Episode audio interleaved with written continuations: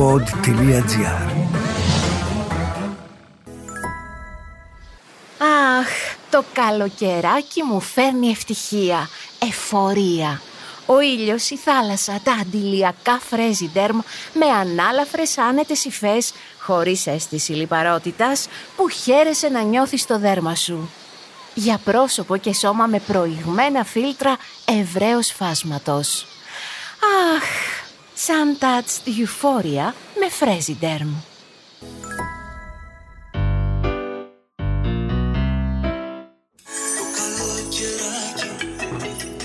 Στην ακρογελιά. Μέσα στο νεράκι πλέουμε αγκαλιά. Αχ τι ωραίο δεν είναι γλυκούλη. Εγώ και εσύ, εσύ και εγώ μόνοι πάνω στη γη Δώσ' μου ένα Φυλάκι και έλα πιο κοντά εγώ και εσύ και το ρεφρέν μόνη της. Τι κάνετε παιδιά, πώς περνάτε στη ζωή; Έχει έρθει κάποιο καλοκαίρι. Όχι ότι το έχει καταλάβει κανείς. Δηλαδή, πραγματικά, εμένα μου φαίνεται όλο αστείο αυτό που συμβαίνει φέτος. Αυτός ο Ιούνιος είναι Σεπτέμβρης μόνο. Και Σεπτέμβρη σε κάποιες τροπικές χώρες, εκεί που έχει ζέστη, χωρίς ηλιοφάνεια και σου αρχίζει να σου βρέχει. Τύπου Κούβα, τύπου τέτοια. Παρ' όλα αυτά, έχω συνεννοηθεί. Ο Σεπτέμβρης θα θεωρηθεί extension σοβαρό. Θα είναι δηλαδή αδερφάκι του Αυγούστου. Και έτσι όπως πάει με τον καιρό να προχωράει, μάλλον Σεπτέμβρης ας πούμε θα μας καεί το τάμ τυριρί. Λέω εγώ τώρα. Παρ' όλα αυτά μην πτωείστε που δεν πτωείστε από ό,τι καταλαβαίνω γιατί βλέπω. Βλέπω τριήμερα, βλέπω πράγματα καλά, τι ωραία, πολύ καλά κάνετε να παίρνουμε και υπόλοιπη κουράγιο. Εμένα η ζωή τα έφερε έτσι που μην με βλέπετε εδώ, Στη Θεσσαλονίκη βρίσκομαι βασικά. Κάνω πρόβες για μια παράσταση που θα παιχτεί μόνο στη Θεσσαλονίκη. Το ξέρω ότι στεναχωριέται όλη η Αθήνα και τα περίχωρα πάρα πολύ. Αλλά θα με δουν οι Θεσσαλονίκη. Η Βόρεια Ελλάδα μόνο φέτος, το καλοκαίρι. Είμαι στο όνειρο καλοκαιρινής νύχτας του Σέξπιρ. Κάνω την Τιτάνια, τη Βασίλισσα των Ξωτικών. Καταλαβαίνετε ότι βρήκα το ρόλο που μου ταιριάζει.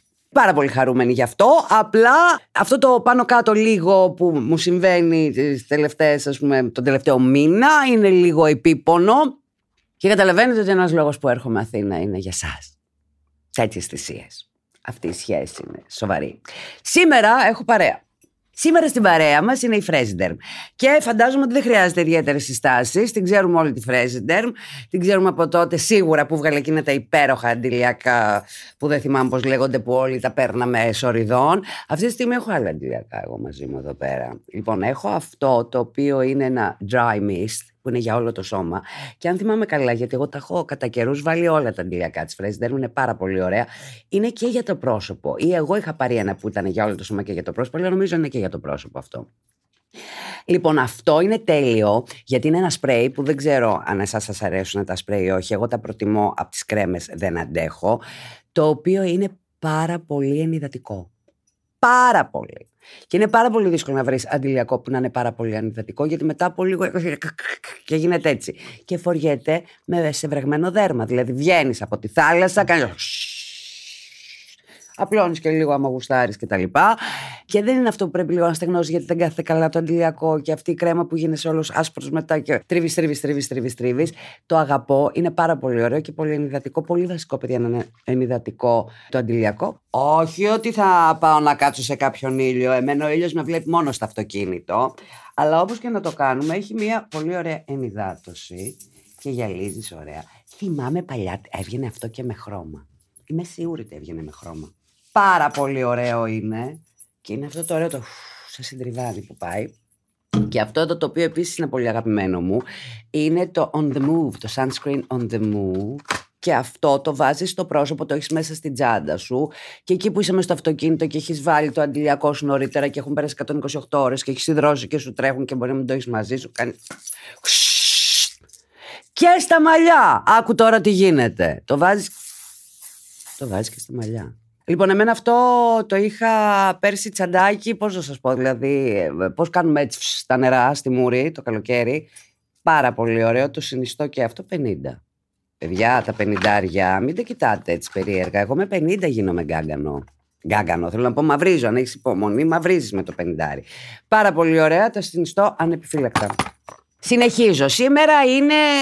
Τι είναι σήμερα; Μια που καλοκαίρι εγώ δεν θα ζήσω και θα μείνω άσπρη για πάντα. Ό,τι μαυρίσω από το αυτοκίνητο υπερπατώντας πάνω κάτω την οδό Νίκη στη θεσσαλονικη Μμμ.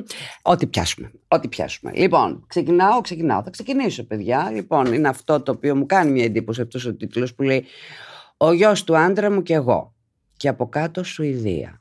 Μόνο εμένα πάει κάπου το μυαλό μου σε κάποια σειρά του Παπακαλιάτη. Δεν ξέρω. Μπορεί και όχι. Μπαμπάτσικο. Σε ξεγέλασε ο τίτλος Μαρία μου, ναι κορίτσι μου. Ακύρωσε όλα τα υπόλοιπα γράμματα για σήμερα. Είναι μεγάλο το θέμα και μόνο με αυτό σε βλέπω να ασχολείσαι.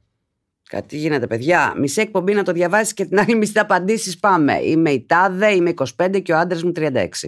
Γνωριστήκαμε online και μετά από λίγα πήγαινε έλα σε Ολλανδία, Ελλάδα. Με πήρε στα 18 μου και με έφερε Ολλανδία. Εκείνος έχει ένα γιο 5 χρονών τότε.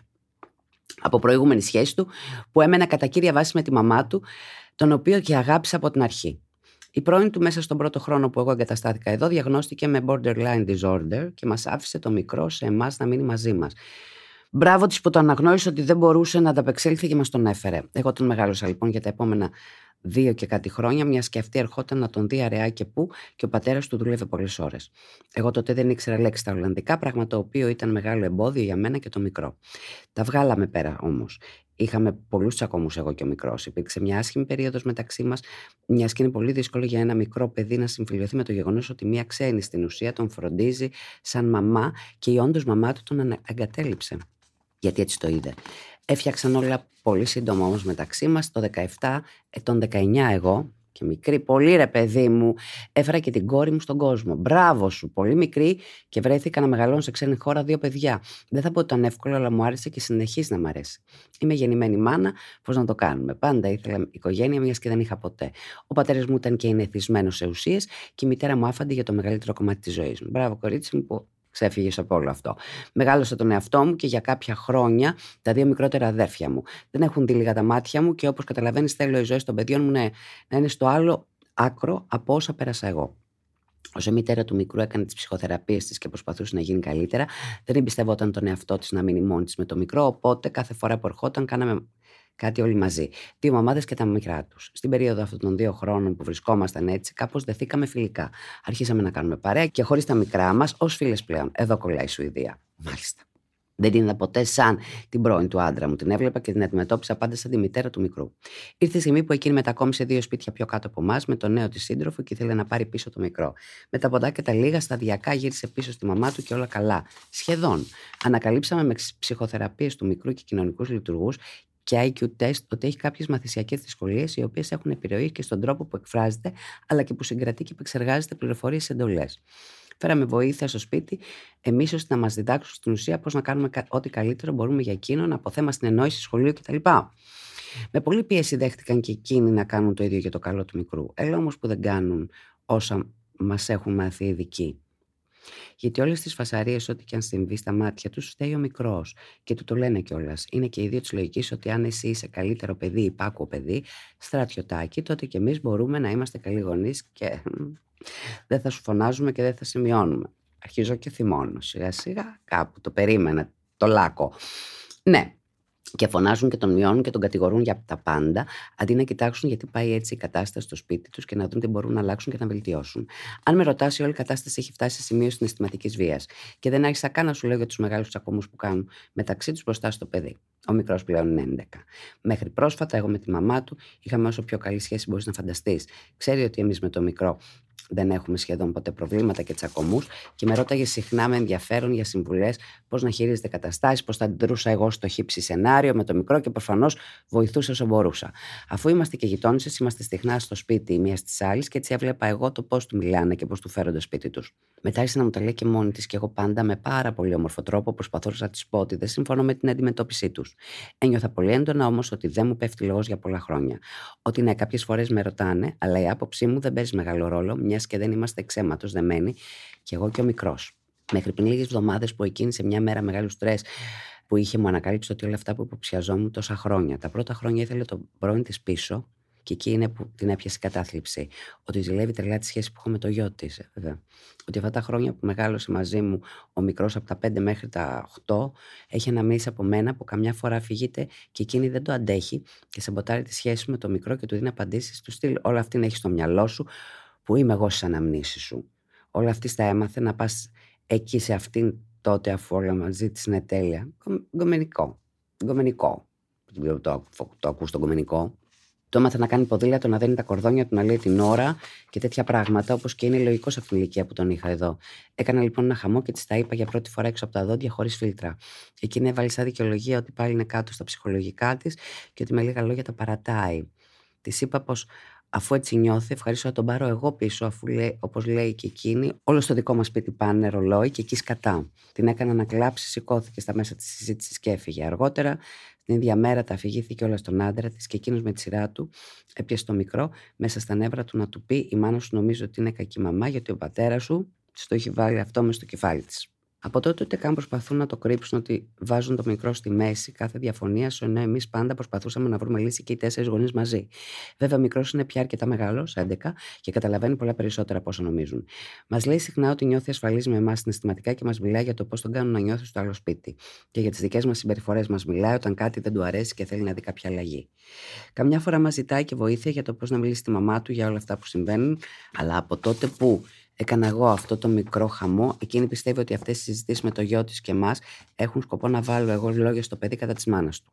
Ποτέ, ποτέ, Μαρία μου. Ακόμη και όταν καμιά φορά θα έπρεπε, ακόμα και όταν έχουν πει και έχουν κάνει τόσο άσχημα πράγματα που δεν μπορούσα να δικαιολογήσω σαν μάνα, ούτε τότε ξέφρασα ποτέ γνώμη. Μόνο τον ρωτάω πώς νιώθει εκείνος, πώς θα ήθελε να δει τα πράγματα στο μέλλον με αυτό το κομμάτι που τον απασχολεί. Τι θα ήθελε να πει στη μαμά του, αν μπορούσε. Ερωτήσεις. Ε, ποτέ λόγια δικά μου στο στόμα του. Ναι, όταν μας λέει πράγματα όπως η μαμά είπε ότι εγώ φταίω για το τάδε πράγμα, προφανώς και του λέω πως δεν είναι έτσι. Αλλά ως εκεί. Ο άντρας μου φοβάται πως από εδώ και πέρα κάθε φορά που κάνουμε λέμε κάτι που δεν τους αρέσει, ο μικρός θα την πληρώνει. Όπως και από ό,τι φαίνεται γίνεται. Πάντα έτσι κι αλλιώς. Ναι, έχω κάνει και εγώ τις ψυχοθεραπείες μου. Έχω μιλήσει με πολλούς παιδοψυχολόγους και ειδικούς, γιατί με τη δική μου παιδική ηλικία είχα με τη σειρά μου πολλά τραύματα και ήθελα να μην τα μεταφέρω στα παιδιά μου. Αλλά όπως καταλαβαίνεις, η υπομονή μας έχει φτάσει στα ωριά της. Είναι πολύ δύσκολο να αποδείξεις συναισθηματική βία χωρίς να πληγωθεί το παιδί ή χωρίς να νιώσει ότι προδίδει τη μία πλευρά όταν ερωτηθεί σε δικαστήριο.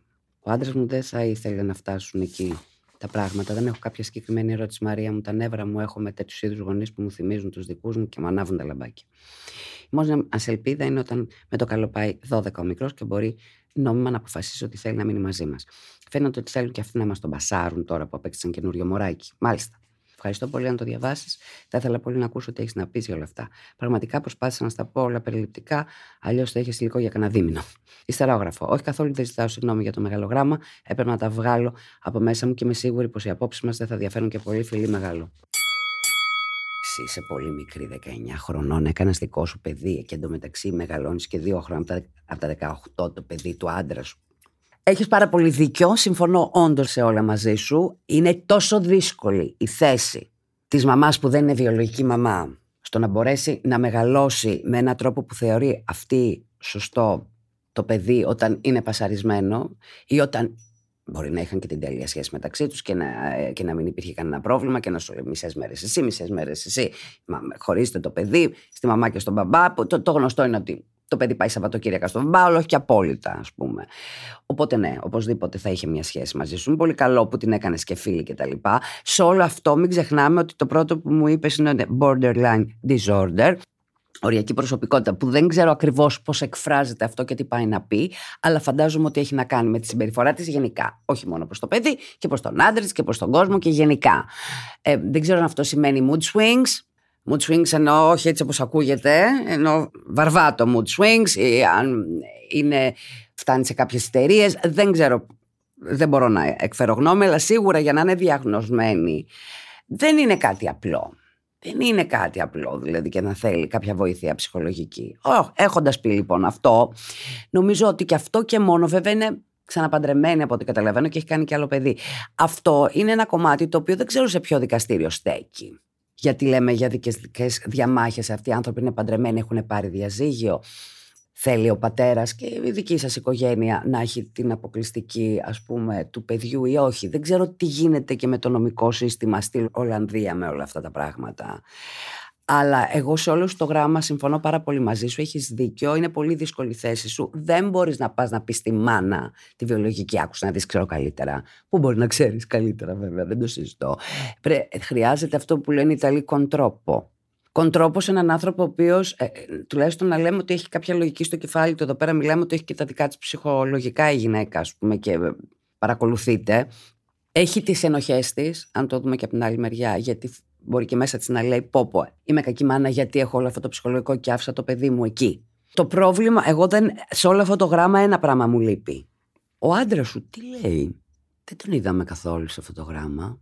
Εγώ, ας πούμε, θα σου πω το εξής: Ότι και εγώ είμαι χωρισμένη πάρα πολλά χρόνια με τον μπαμπά του Αλέξανδρου και όταν στην αρχή πάντα είναι τεταμένα τα πράγματα όπως καταλαβαίνεις ε, πέρασε ένας χρόνος για να είμαστε πολύ ωραία όταν είναι σπίτι, δηλαδή εγώ τον Αλέξανδρο έμενε μαζί μου 13 χρόνια και τα τελευταία 4 μένει με τον μπαμπά του. Λοιπόν, 13 χρόνια πήγαινε Σαββατοκύριακο στον μπαμπά του. Ο νόμος στο σπίτι μου είναι αυτός, ο νόμος στο σπίτι του μπαμπά του είναι αυτός. Όταν έπρεπε να πάρουμε από κοινού αποφάσεις για πράγματα, οκ, okay, αλλά υπερίσχυε η γνώμη του μπαμπά όταν ήταν στο σπίτι. Άλλοι κανόνες, άλλο σπίτι. Εδώ είναι μια περίπτωση που δεν τη βλέπω, δεν καταλαβαίνω, είναι συμπεριφορικό. Δηλαδή, αν ο Μάριος ε, έβριζε το παιδί ή αν εγώ δεν φερόμουν καλά στο παιδί και το καταλάβαινε και ερχόταν το παιδί και το έλεγε. Γιατί τα παιδιά σε αυτήν την ηλικία τα λένε όλα. Αν ας πούμε εγώ έβλεπα μετά από ένα Σαββατοκύριακο ας πούμε, να, να έρθει σπίτι και να μου πει ότι η φίλη του μπαμπά δεν με συμπαθεί. Γιατί τα παιδιά λένε πολύ αλήθεια. Οπότε νομίζω ότι πρέπει η συζήτηση σημαντική δεν είναι με τη μάνα. Είναι με το παιδί. Και βέβαια πρέπει να παρακολουθηθεί γιατί το παιδάκι τώρα έχει μέσα στο κεφάλι του ότι ένα, τον παρά της μαμά του. Ότι μπορεί και όλο αυτό το πράγμα με τη μαμά που δεν είναι καλά, δεν ξέρω πώς μπορεί να το έχει πάρει στο κεφάλι του. Είναι και μια ηλικία πάρα πολύ δύσκολη. Μέχρι τα 7 έχουμε πει ότι μέχρι τα 7 διαμορφώνεται όλη η ψυχοσύνθεση και όλο το ασυνείδητο του παιδιού. Τι θα έχει εκεί μέσα το καημένο αυτό το παιδί; Εσείς το μόνο που μπορεί να κάνετε Καταρχάς, θα ήθελα να είναι παρόν ο πατέρας. Δεν τον βλέπω παρόν. Δεν μου τον αναφέρεις πουθενά. Δεν μπορεί να μην έχει δύναμη ο πατέρας και να της πει: Όπα, όπα στο παιδί μου. Να το πάρεις στο παιδί, αν θες να το έχεις και τα λοιπά. Πολύ ωραία. Θα έρχεται και από εδώ. Μένετε δύο σπίτια απόσταση. Δεν είναι ότι το χάσαμε, δεν, έχουμε, δεν μπορούμε να παρακολουθήσουμε. 12 χρονών λες, είναι άλλος ένας χρόνος.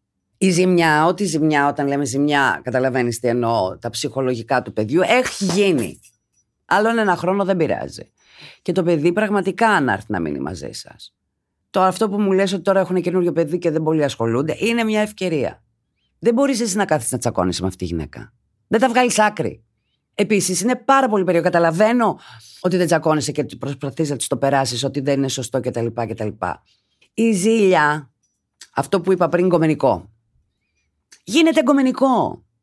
Το παιδί μου περνάει καλύτερα με τον μπαμπά του και την άλλη γυναίκα. Το παιδί μου περνάει καλύτερα με την άλλη μάνα, ξέρω εγώ τι. Δεν, δεν με συμπαθεί εμένα και λέει μόνο για εκείνη. Αρχίζει η αμφισβήτηση. Δεν είμαι καλή μάνα, δεν έχω φερθεί καλά. Προτιμάει κάποιο. Είναι πολύ λογικό, αν με ρωτάς. Είναι πάρα πολύ λογικό. Ε, δηλαδή, μπορεί όλοι να, να το σκεφτόμαστε από μέσα μας, ας πούμε. Αλλά δεν το εκφράζουμε γιατί καταλαβαίνουμε ότι είναι ένα εγωιστικό πράγμα. Δεν είναι ένα ειδηπόδιο, ας πούμε, περί μια γκομενίλα. Ε, ο τρόπος που μιλάει δεν μιλάει για γκόμενο. Τέτοιες κόμξε κάνουμε στα γκομενικά μας. Εντάξει, λογικό είναι. Λογικό είναι. Έχει το ελαφρυντικό της, του borderline για μένα. Γιατί αν δεν ήταν αυτό, εγώ δεν, δεν, δεν, δεν, δεν θα το ανεχόμουν αυτό το πράγμα. Δεν μπορεί η μάνα η οποία. Γιατί και σε ένα μάνα σε θεωρώ σε αυτό το παιδί που το μεγαλώνει να είναι πιο από την κανονική του. Δεν το δέχομαι, δεν το δέχομαι εγώ. Δεν καταλαβαίνω αυτές τις μανάδες. Ε, εγώ δεν καταλαβαίνω. Δεν καταλαβαίνω τις μανάδες που κακοποιούν συναισθηματικά τα παιδιά τους. Προσπαθώ να μπω στη θέση τους λίγο. Προσπαθώ να. Τι τους έχει οθήσει σε όλο αυτό το πράγμα. Δεν το καταλαβαίνω. Δεν υπάρχει ένστικτο. Δεν. Και πρόσεξε, το επόμενο παιδί μπορεί να είναι τέλεια. Δεν σημαίνει τίποτα ότι έτσι θα είναι πάντα. Μπορεί να είναι τέλεια. Δεν μπορείτε να κάνετε τίποτα. Εσύ δεν μπορείς να κάνεις τίποτα. Ο άντρας όμως μπορεί. Δεν καταλαβαίνω γιατί οι συζητήσεις γίνονται μαζί μεταξύ σας μόνο. Δεν μου έχεις αναφέρει ότι έχει πάει και την έχει πιάσει και τη έχει πει: Άκουσα να δεις. Πού είναι ο πατέρας; Βλέπω μόνο το δικό σου αγώνα για αυτό το παιδάκι. Το μόνο που μπορείς να κάνεις αυτή τη στιγμή είναι να περιμένει άλλο ένα χρόνο. Να περιμένει άλλο ένα χρόνο να πάρεις το παιδί, να πάεις σε μια ψυχοθεραπεία για το παιδί και θα φανεί εκεί στα 12-13 στην εφηβεία. Εκεί θα βγει το τέρας. Εκεί θα βγει το τέρας. Υπομονή να δείτε τι θα γίνει τότε. Δεν είναι εύκολο τώρα αυτό το πράγμα. Αλλά είναι κρίμα. Καταλαβαίνω το θυμό σου. Δεν ξέρω πώς συγκρατήσει και πώς. Μπράβο σου, γιατί είσαι και μικρό κορίτσι και τα έχεις δει όλα. Και επειδή έχεις και εσύ το παρελθόν αυτό, σου γυρνάει το μάτι. Πού είναι ο άντρα σου, Πού είναι, Είναι παιδί του. Αυτός πρέπει να πετύσει κάποια πράγματα. Να τη πει: Άκουσε να δεις, το παιδί θα μείνει μαζί μου. Τελείωσε. Ασχολήσου με τον άντρα σου και το καινούριο σου παιδί. Γιατί εσύ, πολύ ωραία, την είχε από κοντά για ευνόητους λόγους. Λόγω του, εννοώ του παιδιού.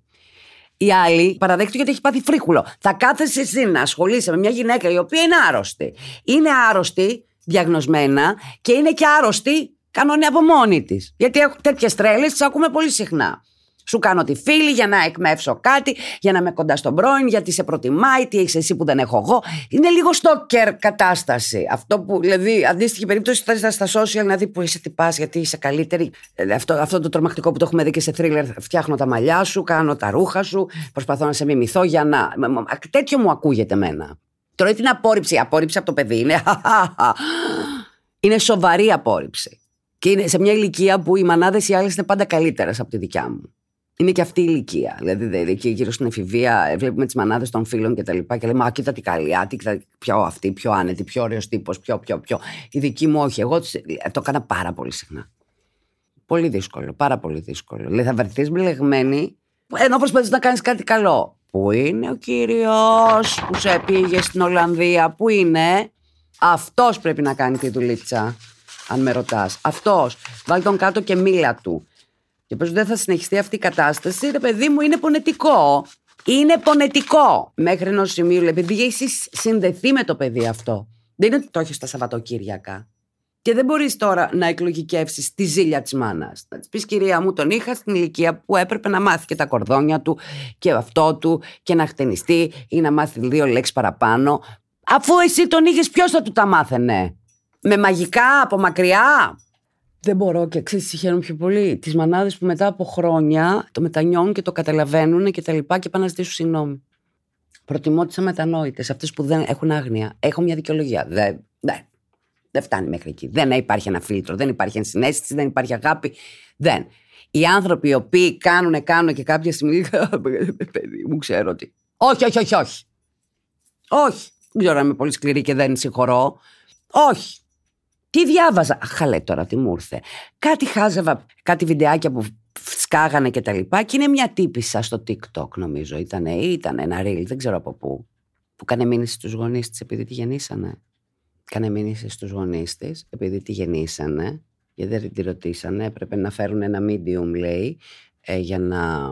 Μίλαγε πάρα πολύ λογικά, έτσι. Πολύ λογικά. Έλεγε δεν ακούω καλά, κάτσε να το ξαναβάλω γιατί κάτι είπε και δεν το πιέσα. Έκανε μήνυση στους γονείς της επειδή τη γεννήσαν χωρίς να τη ρωτήσουν.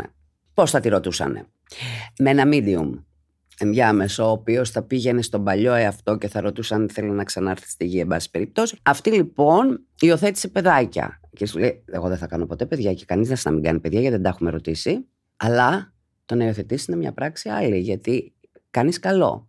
Και λες: Η πρόθεση είναι σωστή. Σε αυτόν τον άνθρωπο δώσανε στην Αμερική παιδιά Μιλάμε, αυτή η απορία που μεγαλώνεις και λες γιατί με γέννησες, που όλοι, σε όλα τα παιδιά περνάει από το μυαλό όταν είναι πάνω εκεί στην προεφηβεία, εφηβεία που είναι σε αντίδραση ή οτιδήποτε ή που μπορεί να έχουν προβλήματα, μπορεί να μην τα βρίσκουν με τους γονείς τους ή μπορεί οι γονείς να είναι αδιάφοροι.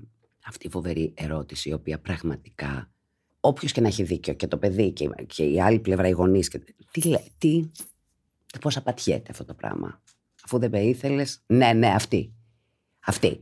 Εν τω μεταξύ βλέπεις και λες, δεν λες να μια τρελή. Λες, οκ. Okay. Μιλάμε για τρέλα. Αγία μου, κορίτσι μου. Κάτσε λίγο στην απέξω. Έχεις ασχοληθεί πάρα πολύ. Θα βρεις και τον πελά σου στο τέλος. Ο πατέρας. Ο πατέρας τώρα. Έχω ένα γράμμα πέντε σελίδες και είσαι εσύ. Η τέλεια κόρη που οι γονείς μου θέλουν και ο μισογίνης πατέρας. Μαρία, μου θέλω τη συμβουλή σου για δύο πράγματα. Ένα, ας πάρουμε τα πράγματα από την αρχή. Μάλιστα. Οι γονείς μου είναι μεγαλωμένοι σε ένα χωριό, με αποτέλεσμα να είναι πάρα πολύ χριστόμυαλοι. Έχουν έναν απέσιο γάμο, μισούν ένα τον άλλον και δεν αγαπήθηκαν ποτέ. Πολύ ωραία αρχή για γράμμα. Θα μου πεις τώρα γιατί δεν χωρίζουν. Χα! Γιατί Μαρία μου θεωρούν ότι αυτό είναι οικογένεια. Το να βρίζεις, να μαλώνεται και να σε χτυπάει ο άντρας. Πολύ ωραία, ε! Και τα δύο τα γραμματά μου έχω ελπίδα. Ο πατέρας μου είναι μισογίνης. Θεωρεί ότι η γυναίκα είναι κατώτερη από τον άντρα, δούλα και δεν πρέπει να φέρνει αντίδρυση. Α, σε ποια δεκαετία, σε ποιο χωριό, παιδιά. Πού γίνονται αυτά τα ωραία πράγματα; Για να καταλάβεις, θα σου φέρω τρία παραδείγματα. Ένα, όταν βλέπει μια γυναικοκτονία στη τηλεόραση, λέει ότι βέβαια καλά τη έκανε και τη σκότωσε. Όταν αντιμιλάει η γυναίκα στον άντρα, θέλει σκότωμα και ο κύριος το λέει μπροστά στα μικρά μου αδέρφια για να τους μάθει πώς πρέπει να είναι ένας σωστός άντρας, αλλά και να τους κάνει μάγκες. Δύο, όταν βλέπει ένα βιασμό στη τηλεόραση, λέει ότι η γυναίκα φταίει. Καλά. Και τρία, και χειρότερο, μου λέει ότι εγώ δεν πρέπει να φέρνω αντίρρηση μπροστά στον άντρα μου. Και ότι αν δεν με βαράει, δεν είναι άντρας. Θα συνεχίσω εγώ, ε. Θέλω να μου δώσεις συμβουλή σου σχετικά με τα αδέρφια μου, ηλικίες 16 και 14, που έχουν αρχίσει να γίνονται σαν αυτόν. Έχουν τις ίδιες αντιλήψεις, τις συμπεριφορές και δεν σέβονται ούτε εμένα ούτε τη μητέρα μου. Σε παρακαλώ, πες μου τι να κάνω για να μην γίνουν σαν αυτόν. Δεύτερη συμβουλή που θέλω να μου δώσεις. Οι γονείς μου ανακατεύονται στα πάντα. Πρώτα απ' όλα, μόλις τελείωσα το πανεπιστήμιο, νοσηλευτική. Εργάζομαι όμως ήδη σε εστίαση, αλλά τα λεφτά είναι πολύ καλά. Ψάχνω κάτι παραπάνω σε αυτό το επάγγελμα όπου να είναι κοντά, να είναι λιγότερο από δύο ώρες απόσταση καθώς μένω έξω από την Αθήνα. Και τα χρήματα να είναι τουλάχιστον ο βασικός. Όμως ο πατέρας μου ανακατεύεται και σε αυτό. Μου φωνάζει κάθε μέρα να δουλεύω σε ένα νοσοκομείο το οποίο είναι δύο ώρες μακριά από το σπίτι μου. Σκέψου δύο ώρες πήγαινε και άλλες δύο ώρες έρχομαι. Και εκτός από αυτό δεν είναι καν ο βασικός μισθός και δεν είναι καν για την ειδικότητα της νοσηλεύτριας. Είναι βοηθός που σημαίνει ξεσκάτισμα, τζα, τζάμια και άλλαγμα σεντον, τάισμα και άλλαγμα σεντονιών. Μαρία, δεν θέλω. Είχα πάει δοκιμαστικά σε μια άλλη κλινική και δεν άντεξα. Μισούσα τη ζωή μου. Στο άλλο πράγμα που ανακατεύονται είναι στην ερωτική μου ζωή. Ο πατέρας μου αναφέρει συνέχεια να, να μου κάνει προξενιό. Τι διαβάζω; Καθώς πρέπει να παντρευτώ γιατί θα του μείνω στο ράφι ενώ είμαι 22 χρονών. Αναφέρει επίσης ότι τις γυναίκες παντρεύονται μέχρι τα 25 και κάνουν παιδιά μέχρι τα 30. Εάν ξεπεράσω αυτές τις ηλικίες, είναι άχρηστες. Εγώ θα ήθελα να κάνω παιδιά στο μέλλον, αλλά όχι τώρα δεν είμαι έτοιμη, ότι έχει βρεθεί ο κατάλληλος και το πιο σημαντικό είναι ότι δεν είναι προτεραιότητά μου, καθώς θέλω να ταξιδέψω κι άλλο, να βρω τον κατάλληλο, αλλά να βρω μια σταθερή δουλειά. Βοήθα με τι να κάνω και να μην ανακατεύονται. Σκέψου ότι έχουν άποψη μέχρι και για τα λίγα τατού που έχω, ακόμα και για τα μαλλιά μου που είναι ξανθά, ακόμα και για το αμάξι μου. Με έβριζε επειδή άλλαξα τα φρένα του αυτοκινήτου γιατί ήταν πολύ πιο ακριβά. Συνεπώς όμως και καλύτερη μάρκα. Μάλιστα. Μαρία, σε παρακαλώ, πες μου τι να κάνω για να ζήσω όπως θέλω. Για να σε προλάβω πριν πει για συζήτηση μαζί τους, δεν είναι καθόλου της συζήτησης και γενικά θεωρεί ότι είναι σωστό μόνο ότι πει αυτός. Συγγνώμη αν σε ζάλισα και περιμένω τα φώτα σου. Βάλε ένα ουισκάκι. Παιδιά, αυτό είναι από τα πιο hardcore γράμματα που έχω πάρει μέσα σε οικογένεια, δηλαδή με απόψεις. Έχουμε ξαναδιαβάσει εδώ πέρα ανθρώπους που μένουν σε κάποιο χωριό που δεν είναι απαραίτητο να είσαι σε χωριό, ρε παιδί μου. Απλά το κλισέ κολλάει εκεί με, με, με, με συναισθηματική βία πολύ, με συμπεριφορές τέτοιες. Μετά. Αυτό η μάνα που είναι η μαμά σου ζει, θεωρούμε, ή την έχει δεμένη στο υπόγειο; Κοίτα, δεν μπορώ να κάτσω να αναλύσω αυτό το πράγμα δεν μπορώ να κάτσω να αναλύσω και απορώ με την ψυχραιμία σου. Βέβαια, όταν έχεις μεγαλώσει σε ένα τέτοιο περιβάλλον, το έχεις φάει όλο τόσο πολύ, σου κάνει εντύπωση. Το λες σαν λοιπόν, πάω στη δουλειά, γυρνάω, τρώω δύο χαστούκια, μετά με βιάζουν, μετά με κάνουν, μετά με. Δηλαδή είναι μέσα στη ζωή αυτό το πράγμα. Ε, πόσο χρονών είσαι, ρε κορίτσι μου, δεν έχω καταλάβει. 25, 23, πόσο λέει. Έχεις περάσει νοσηλευτική, μένεις εκτός Αθηνών. 22. Έχεις και δύο αδέρφια. Τα αδέρφια είναι αγοράκια, ε. 16 και 14. Διότι να με τις οικογένειες της, τέτοιου τύπου οικογένειες, ας πούμε, τις κακοποιητικές, οι οποίες μεγαλώνουν παιδιά, ή τα παιδιά χαιρετάνε νωρίς και λένε παιδιά, τι είναι αυτό το περιβάλλον, και ε, αντίδραση, επανάσταση, γεια σας, ή γίνονται.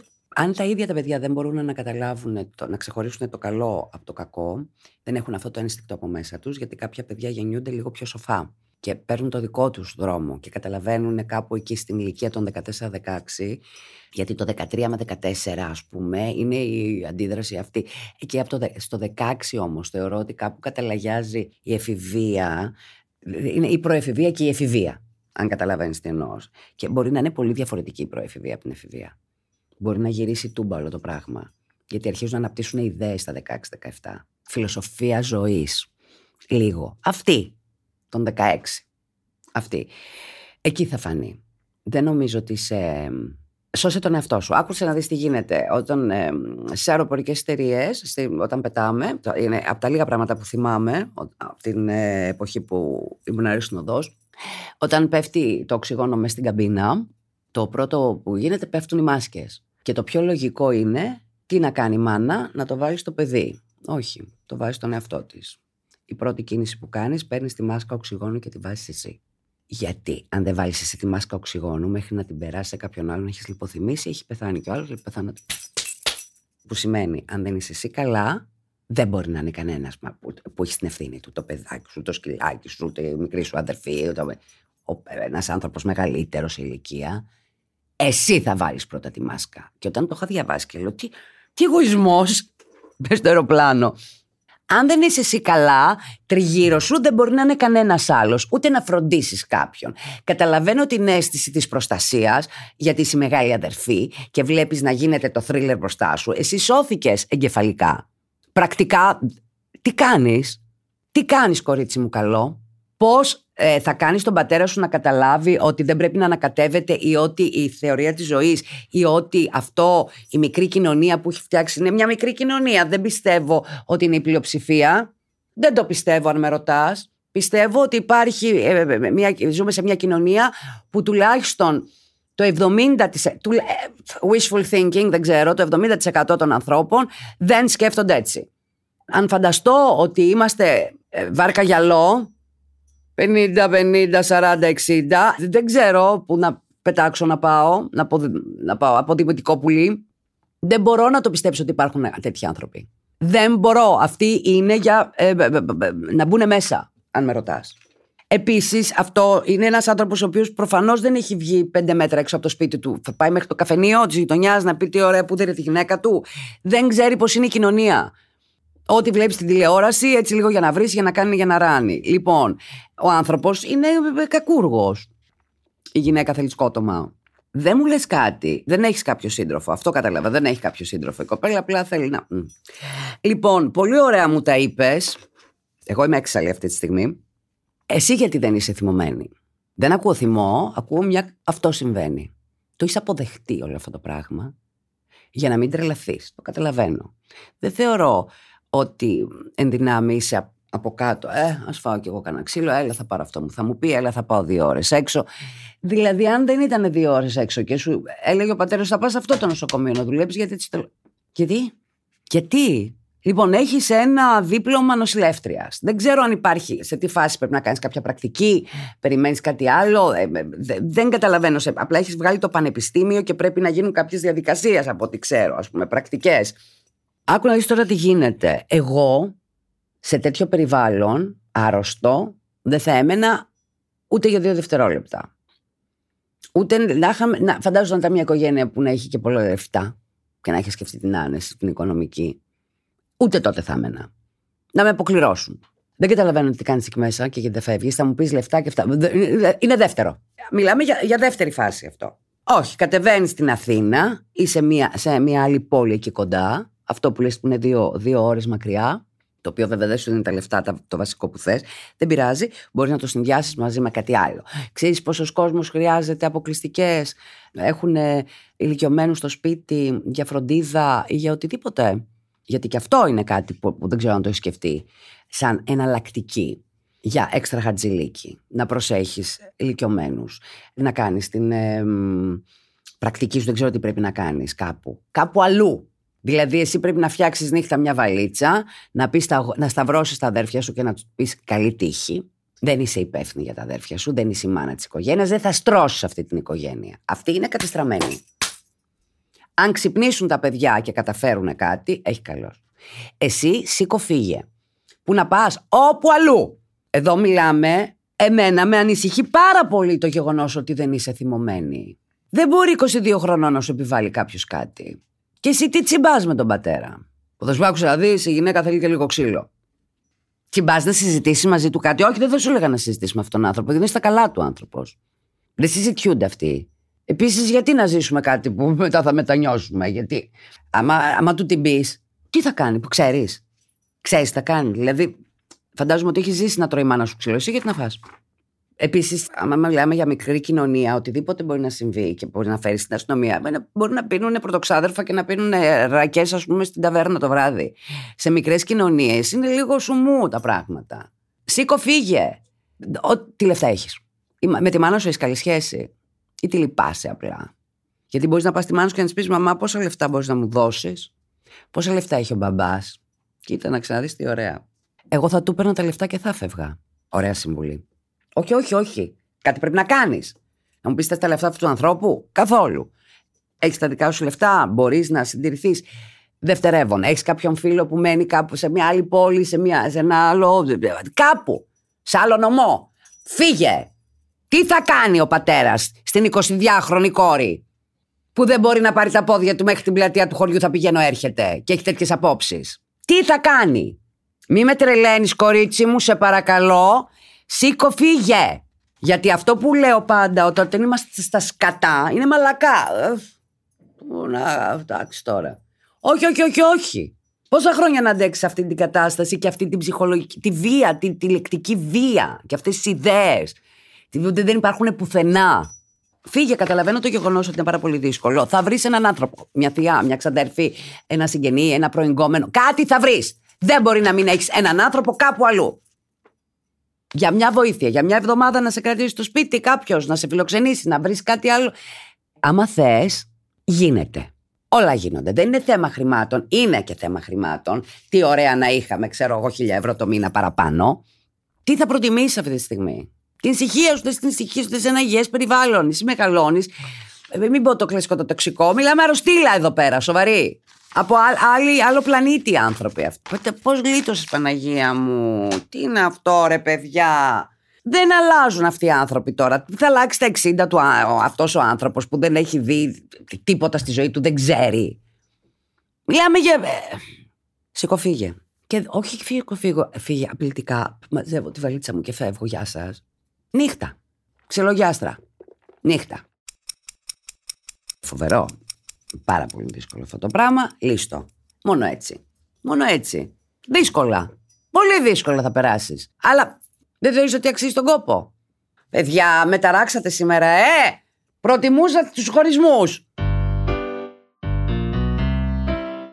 Πω, πω, στεναχωρήθηκα. Είμαι η Μαρία Σολομού. Αυτό εδώ ήταν το podcast μου, όσα ξέρει η Μαρία. Θα μου στείλετε γράμματα; Στείλτε μου τώρα, θα δούμε. Μπορεί να βρίσκομαι στο θέατρο να κάνω πρόβα, να τα κάνω από εκεί. Μαρία Σολομού κάτω παύλα official, maria.solomou.gr Παιδιά, έχουμε μπει επίσημα σε ε, ε, καλοκαίρι θεωρητικά τώρα, θεωρητικά πάντα, σε μήνα καλοκαιριού. Κανονίστε τον έρωτα του καλοκαιριού, ε! Μην μου έρθουν το Σεπτέμβριο όλες οι τρελές. Προσέξτε καλά. Δηλαδή, θέλω υλικό. Μπορεί να έφυγες, μπορεί να λείπω. Αλλά ξέρετε τώρα, έχουμε connection. Θα βάλω και μουσική. Το αντιλιακό σας να πάρετε εδώ πέρα, Φρέζιντερ μαζί, γιατί παιδιά ο ήλιος είναι πολύ κακός. Τα με αυτά. Προσέχτε και στο αυτοκίνητο. Εγώ είμαι μέσα στην πανάδα. Μες στην πανάδα. Μη σας τα λέω τώρα και μου λέτε, Α, δεν τι βλακίες λες. Μες στην πανάδα. Και δεν ξέρω αν φεύγει κιόλας. Το νου σας, πενιντάρια. Εσύ κι εγώ, μόνοι πάνω στη γη. Oh, μόνοι στη γη.